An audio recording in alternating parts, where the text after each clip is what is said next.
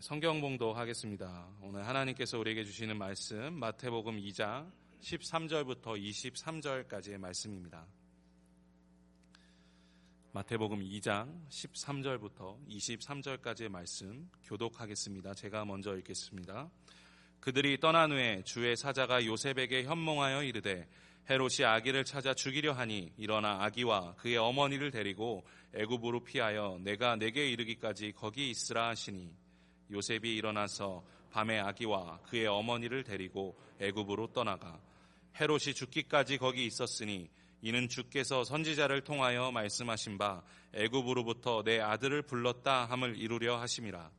이에 헤롯이 박사들에게 속은 줄 알고 심히 노하여 사람을 보내어 베들레헴과 그 모든 지경 안에 있는 사내 아이를 박사들에게 자세히 알아본 그때를 기준하여 두 살부터 그 아래로 다 죽이니 이에 선지자 예레미야를 통하여 말씀하신 바 라마에서 슬퍼하며 크게 통곡하는 소리가 들리니 라엘이 그 자식을 위하여 애곡하는 것이라 그가 자식이 없으므로 위로받기를 거절하였도다 함이 이루어졌느니라. 헤롯이 죽은 후에 주의 사자가 애굽에서 요셉에게 현몽하여 이르되 일어나 아기와 그의 어머니를 데리고 이스라엘 땅으로 가라. 아기의 목숨을 찾던 자들이 죽었느니라 하시니 요셉이 일어나 아기와 그의 어머니를 데리고 이스라엘 땅으로 들어가니라. 그러나 아켈라우가 그의 아버지 헤롯을 이어 유대의 임금됨을 듣고 거기로 가기를 무서워하더니 꿈에 지시하심을 받아 갈릴리 지방으로 떠나가 함께 보시겠습니다. 나사렛이란 동네에 가서 사니 이는 선지자로 하신 말씀에 나사렛 사람이라 칭하리라 하심을 이루려 함이로라. 아멘. 예, 오늘 본 말씀 마태복음 2장 13절에서 23절의 말씀은 주목받지 못하는 본문입니다. 예, 그래서 예, 성도님들께서 오늘 말씀을 통해서 이렇게 집중하시기 어려운 측면이 분명히 있을 거라고 생각합니다. 아, 강해하는 어려움이 있습니다. 그렇지만 마치 숨겨진 보석과 같은 이 텍스트를 통해서 우리가 작은 보석을 발견한 즐거움이 있을 것이라고 생각합니다. 마태복음 1장 1절에서 4장 11절은 예수님의 공생의 사역을 준비하는 기간입니다. 마태복음 전체의 도입부라고 할 수 있습니다. 이 도입부는 두 단락으로 나누어지는데 1장 1절부터 2장 23절까지는 예수님의 탄생과 유아기를 기록하고 있습니다. 그래서 오늘 본 말씀 2장 13절에서 23절은 이 단락의 제일 마지막 부분입니다. 오늘 본문의 13절에서 15절은 애굽으로의 피신이 기록되어 있고 16절부터 18절은 헤롯의 잔혹한 유아 살해가 기록되어 있으며 19절부터 23절은 예수님의 가족이 나사렛에 정착했다는 내용이 기록되어 있습니다. 이렇게 세 부분으로 나누어지는 오늘 본문의 각 단락의 끝에는 구약 성경의 성취라는 것을 반복해서 강조하고 있는 것을 볼 수 있습니다. 다음 주에 강해할 3장 1절부터 12절은 세례 요한의 메시지와 그의 삶이 기록되어 있고 3장 13절부터 17절은 예수님의 세례가 그리고 4장 1절부터 11절은 광야에서의 예수님의 시험이 어, 기록이 이어지게 될 것입니다. 제가 이렇게 강해 설교를 통해서 문맥을 지속적으로 강조하는 이유는 문맥을 떠난 자의적인 해석이 아니라 문맥 안에서 하나님의 의도에 따라 하나님의 말씀을 이해하는 것이 너무나 중요하기 때문입니다. 동방 박사들이 떠난 후에 주의 사자가 요셉에게 두 번째 현몽했습니다. 요셉에게 주의 사자가 첫 번째 현몽한 것이 1장 20절입니다. 그때 주의 사자가 아기가 성령으로 잉태된 것이다 라고 계시했습니다. 요셉에게 세 번째 현몽한 것이 2장 19절인데 애굽에서 나와 이스라엘로 돌아가라는 것입니다. 그리고 2장 22절을 보게 되면 주의 사자라는 언급은 없는데 요셉이 꿈에 갈릴리로 가라는 지시함을 받았다고 이야기하고 있습니다. 누가복음은 마리아가 예수님의 유아 기세에서 주요한 역할을 하고 있는 반면에 마태복음에서는 요셉이 이렇게 주요한 역할을 하고 있는 차이점이 있다는 것을 발견할 수 있습니다. 아기 예수님을 죽이려고 하는 헤롯으로 상징되는 악의 세력과 요셉을 통해서 아기 예수님을 보호하려고 하는 하나님의 주권이 충돌하고 있으며 악의 세력이 집요하게 아기 예수님을 쫓고 있지만 번번이 하나님의 주권 앞에 악의 세력이 실패하고 있는 것을 볼 수 있는 것입니다.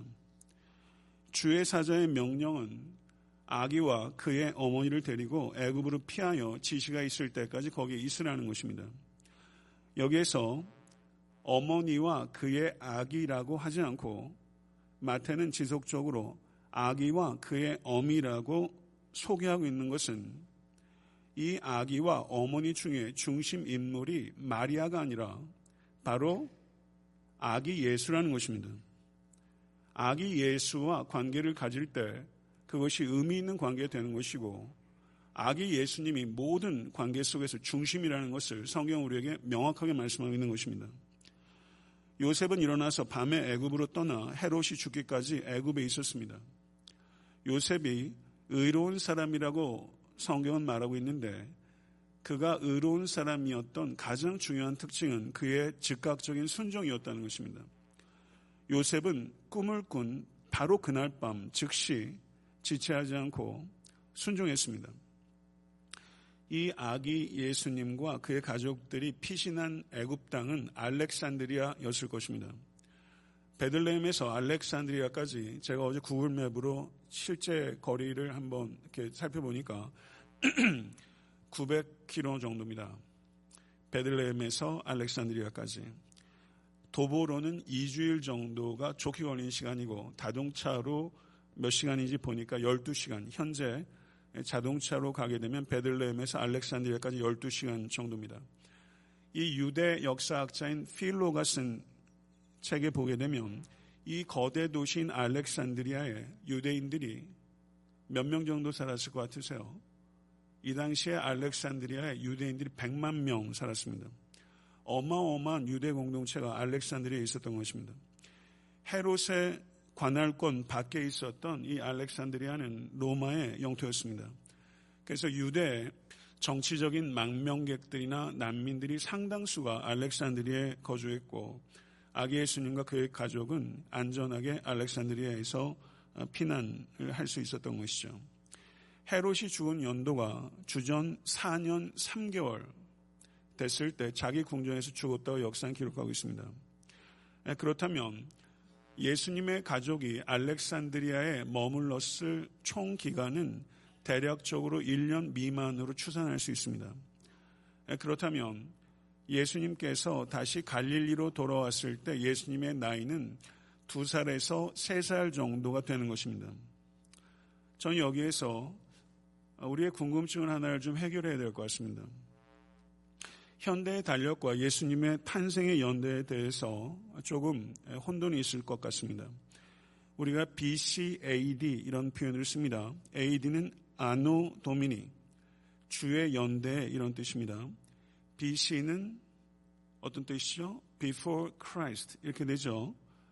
그런데 헤롯이 죽은 연대는 예수님께서 이미 탄생한 때입니다. 그런데 그때가 주전 4년 3개월 됐을 때입니다.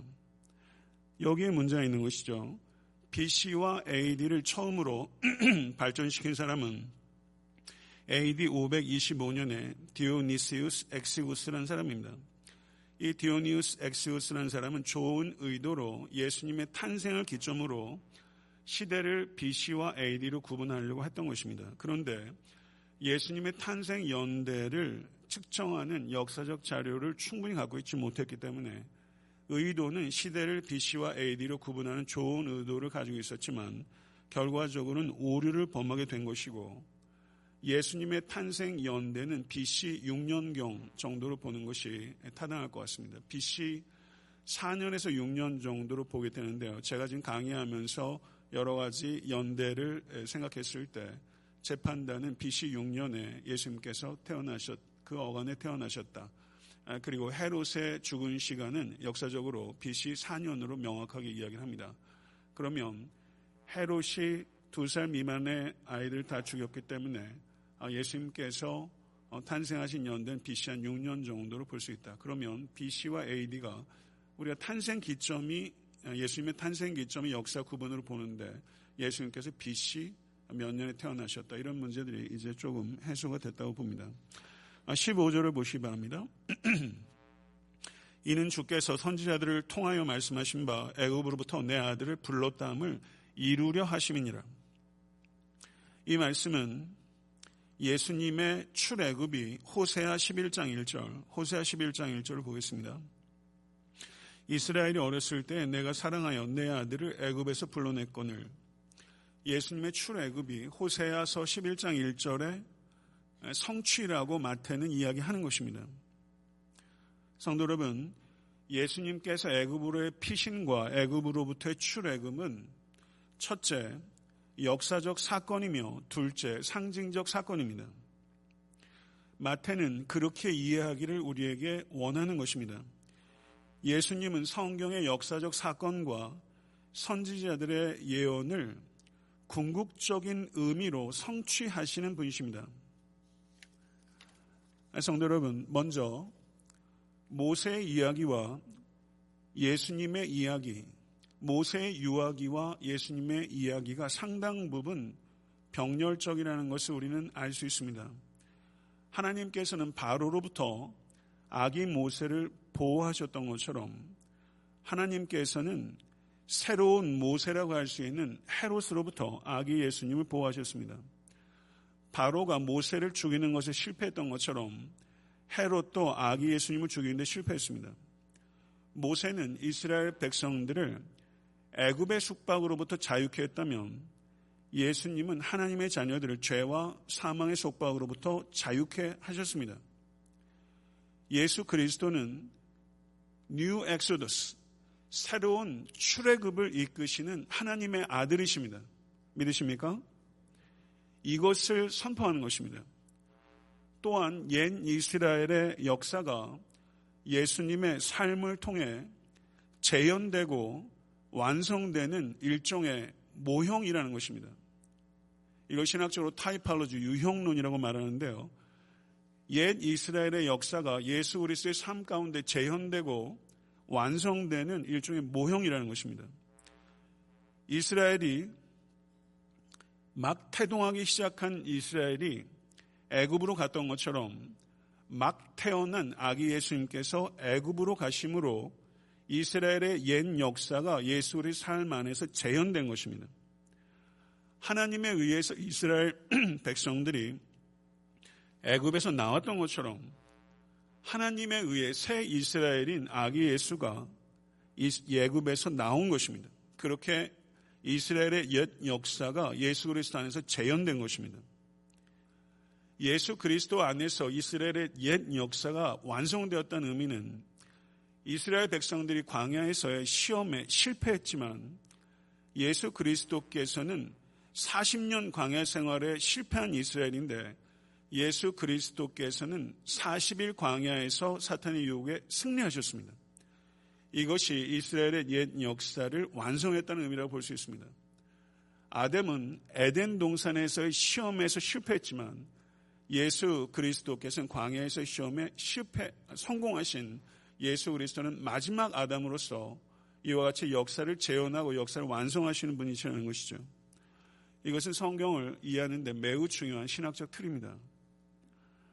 16절, 18절을 보게 되면 이 헤롯의 잔혹한 유아 학살을 기록하고 있습니다. 16절 한번 보시죠.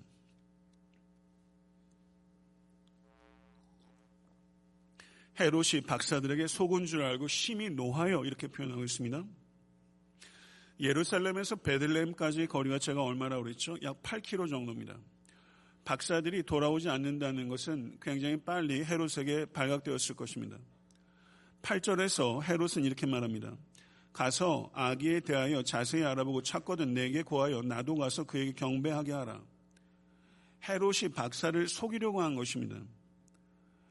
이 헤롯이 속이려고 했는데 박사들이 거기에 속지 않은 것입니다. 그것을 헤롯은 자기를 속였다고 말하는 것입니다.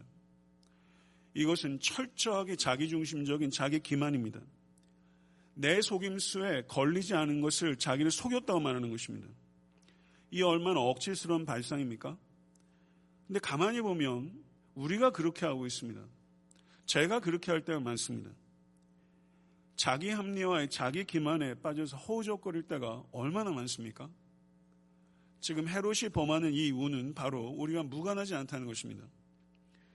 헤롯은 베들레헴에서 예수님께서 태어나신다는 것을 알았지만 정확하게 어딘지 모르기 때문에 지역을 넓혀서 베들레헴뿐만 아니라 그 모든 지경으로 확장시켰고 예수님의 나이를 정확히 모르기 때문에 박사들의 이야기를 추정해서 두 살까지로 시간을 확장시켜서 두 살 미만의 모든 남자를 다 죽였습니다. 헤롯은 매우 기민하고 매우 잔인하게 움직입니다. 성도 여러분, 일반적으로 우리들은 선을 행할 때는 대단히 느리고 악을 행할 때는 대단히 기민합니다. 헤롯을 통해서 우리가 반면 교사 삼아 우리가 내 자신은 어떤 인간인가? 우리는 악이 아니라 선을 행할 때 기민한 참된 성도가 될 수 있기를 간절히 축원합니다. 에스라서 2장 21절을 보게 되면요. 바벨론 포로에서 돌아온 베들레헴 사람이 123명이라고 말하고 있습니다. 에스라서 2장 21절에. 그러면 예수님 당시에 베들레헴 인구가 몇 명이었을까? 학자들은 대략적으로 한 천 명 정도로 봅니다. 그렇다면 두 살 미만의 남자 유아가 몇 명 정도였을까? 30명 미만이었을 것으로 보는 것입니다. 대략적으로 30명의 아이들이 학살된 것입니다. 성도 여러분, 땅의 보좌를 지키기 위해서 생명을 빼앗는 헤롯이라는 왕과 하늘 보좌도 버리시고 생명을 주시는 왕이신 예수라는 왕이 대조가 되고 있는 것입니다. 땅의 보좌를 지키기 위해서 생명을 빼앗는 왕, 하늘 보좌도 버리고 생명을 주시는 왕, 이 왕이 대조가 되고 있으며 우리는 어떤 왕을 따르는가 하는 질문을 마태는 우리에게 그 질문 앞에 여러분과 저를 세우는 것입니다. 마태복음의 이 독특한 방식, 유아 학살이라는 이, 이 잔혹한 이야기를 마태만 기록하고 있습니다. 마태복음의 시작에 이 유아 학살이라는 이 죽음, 마태복음의 제일 마지막에 십자가의 처형이라는 참혹한 죽음, 마태는 이 두 개의 이 참혹한 죽음을 마태복음의 서두와 말미에 기록함으로써 하나님께서 이처럼 사랑하신 세상의 현실이 얼마나 참혹하고 참담하며 어두운 것인지를 이 두 개의 죽음을 통해서 보여주고 있는 것입니다. 지금 우리가 살고 있는 이 시대의 현실이 그러한 것입니다. 17절, 18절의 말씀을 보시기 바랍니다.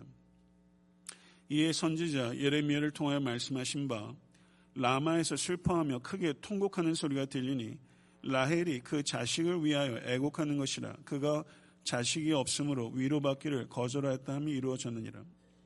이 말씀은 헤롯의 유아 학살이 예레미야의 말씀이 성취된 것이라고 마태는 이야기하는 것입니다. 라헬은 누굽니까? 라헬은 출산 중에 죽었습니다. 그래서 라헬은 애통하는 어머니의 상징입니다.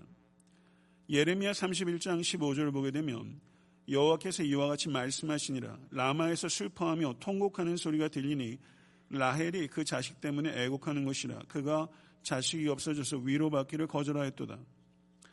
라마라는 이 고을은 바벨론에 의해서 남유다가 패망한 후에 포로들이 잡혀갈 때 바벨론으로 가는 길목에 위치하고 있던 도시가 라마입니다. 라마의 애통은 포로로 끌려가는 자녀들을 바라보는 이스라엘의 어머니들의 슬픔을 상징하는 것입니다. 라헬의 눈물은 포로로 끌려가는 이스라엘 자녀들을 바라보는 어머니들의 눈물이에요. 마태는 어린 아들을 잃고서 두 살 미만의 깐난장이 아들을 잃고서 애통하는 베들레헴의 어머니의 눈물이 바벨론에서 자녀들이 포로로 잡혀갈 때 통곡하는 어머니의 눈물로 이미 예레미야서에 예견된 것이다라고 보는 것입니다. 그렇게 구약의 예레미야 31장 15절에 그 포로로 잡혀가는 라마에 서 있었던 어머니들의 눈물, 그 눈물이 베들레헴의 어머니의 눈물을 위해서 예견된 것이다. 이렇게 성경을 해석하고 있는 것이죠. 그런데 여기에서 참 감사한 얘기가 있습니다. 31장 15절, 예레미야 31장 15절의 전체적인 문맥을 확장시켜서 봐야 합니다. 예레미야 31장 전체에서 우울한 기색이 있는 것은 31장 15절 단 한 절입니다. 31장은 소망의 메시지입니다. 31장 16절과 17절을 우리 같이 한번 읽어보겠습니다. 예레미야 31장 16절과 17절. 여호와께서 이와 같이 말씀하시니라. 내 울음소리와 내 눈물을 멈추어라. 내일을 삭을 받을 것인즉 그들이 그의 대적의 땅에서 돌아오리라. 여호와의 말씀이니라. 너의 장래에 소망이 있을 것이라. 너의 자녀가 자기들의 지경으로 돌아오리라. 여호와의 말씀이시니라. 아멘 예레미야 31장 31절부터 34절은 하나님께서 이스라엘과 맺으신 새 언약 New Covenant에 대한 예언입니다. 포로로 끌려가는 자녀들을 위해서 라마에서 애통하는 라헬은 그 자녀들이 다시 고국 땅으로 돌아오고 새로운 언약을 맺음으로써 위로받게 될 것이라고 예레미야 31장은 말하고 있습니다. 그렇다면 사도 마태는 아기 예수님이 애굽의 망명에서 돌아와 베들레헴에 애통하는 어머니들에게 새로운 소망을 가져다 줄 것이라고 말하고자 한 것입니다.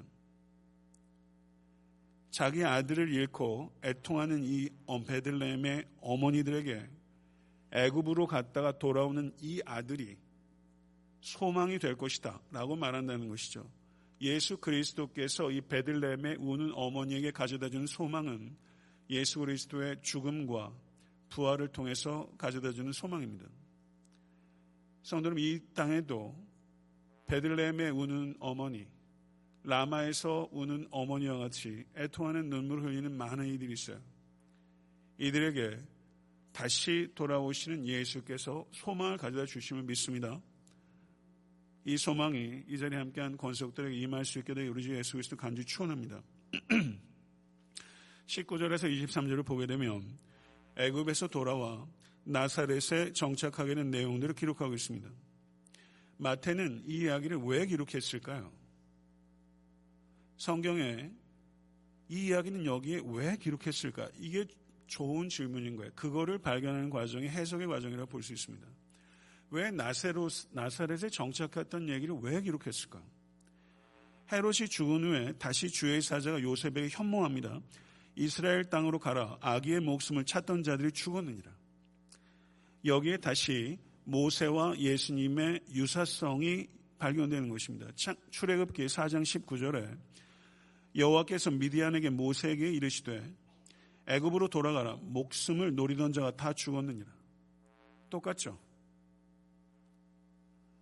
목숨을 찾던 자들이 죽었느니라. 마태복음 출애굽기 목숨을 노리던 자가 다 죽었느니라. 이스라엘의 역사가 예수 그리스도 역사 안에서 재현되고 있죠. 예언과 예시가 있습니다. 예언은 말 그대로 언어적인 예언이라면 예시는 비언어적인 모형입니다. 구약의 예수 그리스도에 대한 예언과 예시가 예수 그리스도의 삶에 재현되고 완성됩니다. 광야에서 높이 들려올렸던 노뱀, 예언이라 아니라 예시입니다. 그 예시가 예수 그리스도 안에서 성취된 것입니다. 구약에 있는 모든 예언과 예시가 예수 그리스도 안에서 성취되었습니다. 믿으십니까? 그리고 하나님께서는 아직 완성되지 않는 모든 예언과 예시들을 다시 오실 예수 그리스도 안에서 성취하실 것입니다. 완성하실 줄 믿습니다. 여기에서 우리는 다시 한번 21절에 요셉의 순종을 마태가 강조하고 있다는 것을 볼 수 있습니다. 그는 하나님께서 하라시면 그 즉시 순종했습니다. 그것을 의로운 사람이라고 말하는 것입니다. 순종이 의로움의 핵심입니다. 요셉의 당초 의도는 베들레헴에 거주하는 것이었습니다. 그런데 요셉은 아켈레오가 그의 아버지 Herod the Great, 헤롯 대왕에 이어서 유대 임금이 된 것을 듣고 베들레헴에 가기를 두려워했다고 했습니다. 역사적 배경을 좀 이해할 필요가 있습니다. 헤롯 대왕이 유언을 유서를 몇 번 바꿨었냐면 일곱 번 바꿨었습니다. 적어도 일곱 번이나 바꿨어서 자기 뒤에 후계 구도를 어떻게 할 것인가. 이 정치적으로 굉장히 민감한 사람이었거든요. 그래서 결과적으로는 그의 세 아들 알켈레오, 헤롯 안티파스, 헤롯 필립에 의해서 자기가 다스리던 팔레스타인을 셋으로 나눠서 분봉왕으로 통치하도록 했습니다. 그래서 이 알켈레오가 다스렸던 지역이 유대, 사마리아, 이듬의 지역을 다스렸습니다. 그런데 이 알켈레오가 6월절에 군대를 성전에 난입시켜서 순례자를 3천 명을 도륙했습니다. 그러자 유대인들이 이 잔혹한 정치에 로마 황제에게 이것을 고발했고 로마 황제 어거스투스는 이 알켈라오의 이 잔혹한 통치 때문에 유대의 봉기가 일어날 것을 두려워해서 알킬레오를 폐위시켜버리고 이 지역에 한해서는 로마가 직할 통치를 하게 된 것이며 그래서 총독이 보내졌고 그 총독 가운데 하나가 본디오 빌라도인 것입니다. 이러한 알켈로의 잔인함을 요셉은 듣고 베들레헴으로 가기를 두려워한 것입니다. 베들레헴이 예루살렘과의 거리가 불과 8km이기 때문에 그리고 하나님께서는 다시 한번 꿈을 통해서 요셉이 베들레헴이 아니라 나사렛으로 가서 살도록 명령한 것입니다. 이것이 요셉이 꾼 꿈들 중에 마지막 꿈이며 네 번째 꿈입니다. 1장과 2장에는 꿈이 다섯 번 기록되어 있습니다. 그 중에 하나가 동방박사 꾼 꿈이며 네 번은 모두 요셉이 꾼 꿈입니다. 요셉은 하나님의 명령에 의해서 나사렛으로 왔습니다. 근데 나사렛은 정치적으로, 군사적으로, 경제적으로, 종교적으로 전혀 중요한 마을이 아니었습니다. 나사렛에는 학자들은 추론하기를 500명 정도가 살았을 것이다. 그렇게 보는 겁니다. 하나님의 주권적인 섭리의 보호하심으로 인도된 예수 그리스도께서 나사렛에서 자라셨고 나사렛 사람이 되셨고 나사렛 예수가 된 것입니다. 마태는 이렇게 왜 예수님이 나사렛 사람이 되었는지를 일련의 과정을 통해서 설명하고 있는 것입니다. 왜 이것을 마태는 설명했을까요? 그것은 나다나엘의 이야기를 통해서 알 수 있는 것처럼 유대인들은 광범하게 나사렛 사람들을 멸시하고 나사렛에서는 그리스도는 고사하고 선한 것도 날 수 없다는 고정관념이 있었기 때문에 마태는 변증적으로 예수 그리스도께서 왜 나사렛에서 거주할 수밖에 없었는지를 설명해야 될 필요성이 있었던 것입니다. 23절 하반절을 보겠습니다. 나사렛 사람이라 칭하리라 하심을 이루려 하심이니라. 오늘 본문에 세 번에 걸쳐서 이루려 하심이니라 라고 말하면서 성취에 관한 인용 구절이 있습니다. 나사렛에 거주하게 되신 것이 우연의 결과가 아니라 하나님의 말씀의 성취라는 것입니다. 이것을 믿으십니까? 그러면 어떠한 말씀의 성취입니까? 여기서 중요한 문제가 있는데요. 구약에는 나사렛이라는 지명 자체가 없습니다. 그래서 이 말씀이 어떠한 말씀의 성취인가 라는 것을 학자들마다 굉장히 논란이 많겠죠. 구약엔 나사렛이라는 단어가 없습니다. 그런데 나사렛에서 거주하게 된 것이 구약의 성취다라고 했기 때문에 그럼 어떤 말씀의 성취냐 하는 것이 논란이 될 수밖에 없죠. 이것에 대해서 이사야 11장 1절을 한번 보겠습니다. 이사야 11장 1절. 같이 한번 읽겠습니다. 이 새 줄기에서 한 싹이 나며 그 뿌리에서 한 가지가 나서 결실할 것이요. 아멘. 이 새 줄기. 메시아에 대한 가장 대표적인 예언 가운데 하나입니다. 여기서 이새 줄기에서 한 싹이 나며 그 뿌리에서 한 가지가 나서 저 가지란 말이 히브리어로 저를 한번 따라해 보겠어요? 네제르. 네제르라는 단어예요. 네제르. 이세의 줄기, 다윗의, 다윗의 계보에서 나온 다윗의 후손이신 한 가지, 한 네제르, 네제르, 이세의 줄기에서 나온 가지, 그 네제르, 그 네제르가 바로 예수 그리스도이신 것입니다. 이 네제르가 낳고 멸시받고 천대받는 나자렛이 된 것입니다. 성도 여러분, 이, 이 얼마나 아름답고 놀라운 성취입니까? 네제르가 나사렛 사람이 되므로 이 말씀이 성취된 것입니다. 말씀을 맺겠습니다. 저는 오늘 말씀을 통해서 어쩌면 여러분 이 본문의 말씀을 주일날 설교를 듣기는 처음이실 수도 있을 거예요. 생경함이 오히려 거부를 하게 되는 배경이 아니라 생경함이 오히려 더 가깝게 끌어당길 수 있는 계기가 되면 좋겠어요. 작은 보석과 같은 이야기예요. 사랑하는 성도 여러분, 성경은 의미 없이 흘려 쓰지 않습니다. 여기에는 우리가 반드시 깨달아야 될, 찾아내야 될 보석이 있는 거예요. 예수님의 유아기의 기록은 구약 성경의 예시와 예언들이 예수 그리스도 안에서 궁극적으로 성취됐다는 것을 선포합니다. 믿으십니까?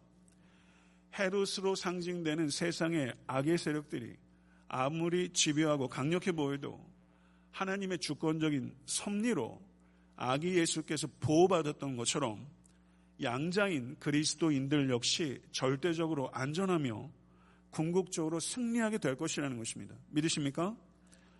예수님은 하나님의 자녀들을 죄와 사망의 굴레에서 자유케 하시는 새로운 출애굽, Second Exodus를 완성시키시는 모세보다 크신 하나님의 아들이십니다.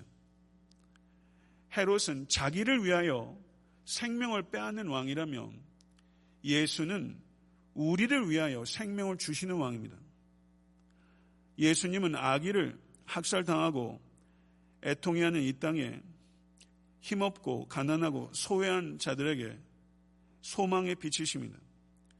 하나님께서는 우리 역시 학살당한 아이 그리고 학살당한 아이의 어머니와 같이 이 땅에 신음하고 소외받고 천대맞는 낮은 자들의 편에 서기를 원하시는 것입니다. 예수께서 이 땅에 다시 오실 때 악의 뿌리는 완전히 도말될 것이며 우리는 그리스도인으로서 이 땅에 살면서 이 땅에 관연한 관영한 악과 맞서서 용기 있게 싸워야 될 줄로 믿습니다. 천대받고 멸시받는 나자렛이 되신 네제르이신 예수 그리스도를 더욱더 사랑하는 우리 모두가 될 수 있게 간절히 축원합니다.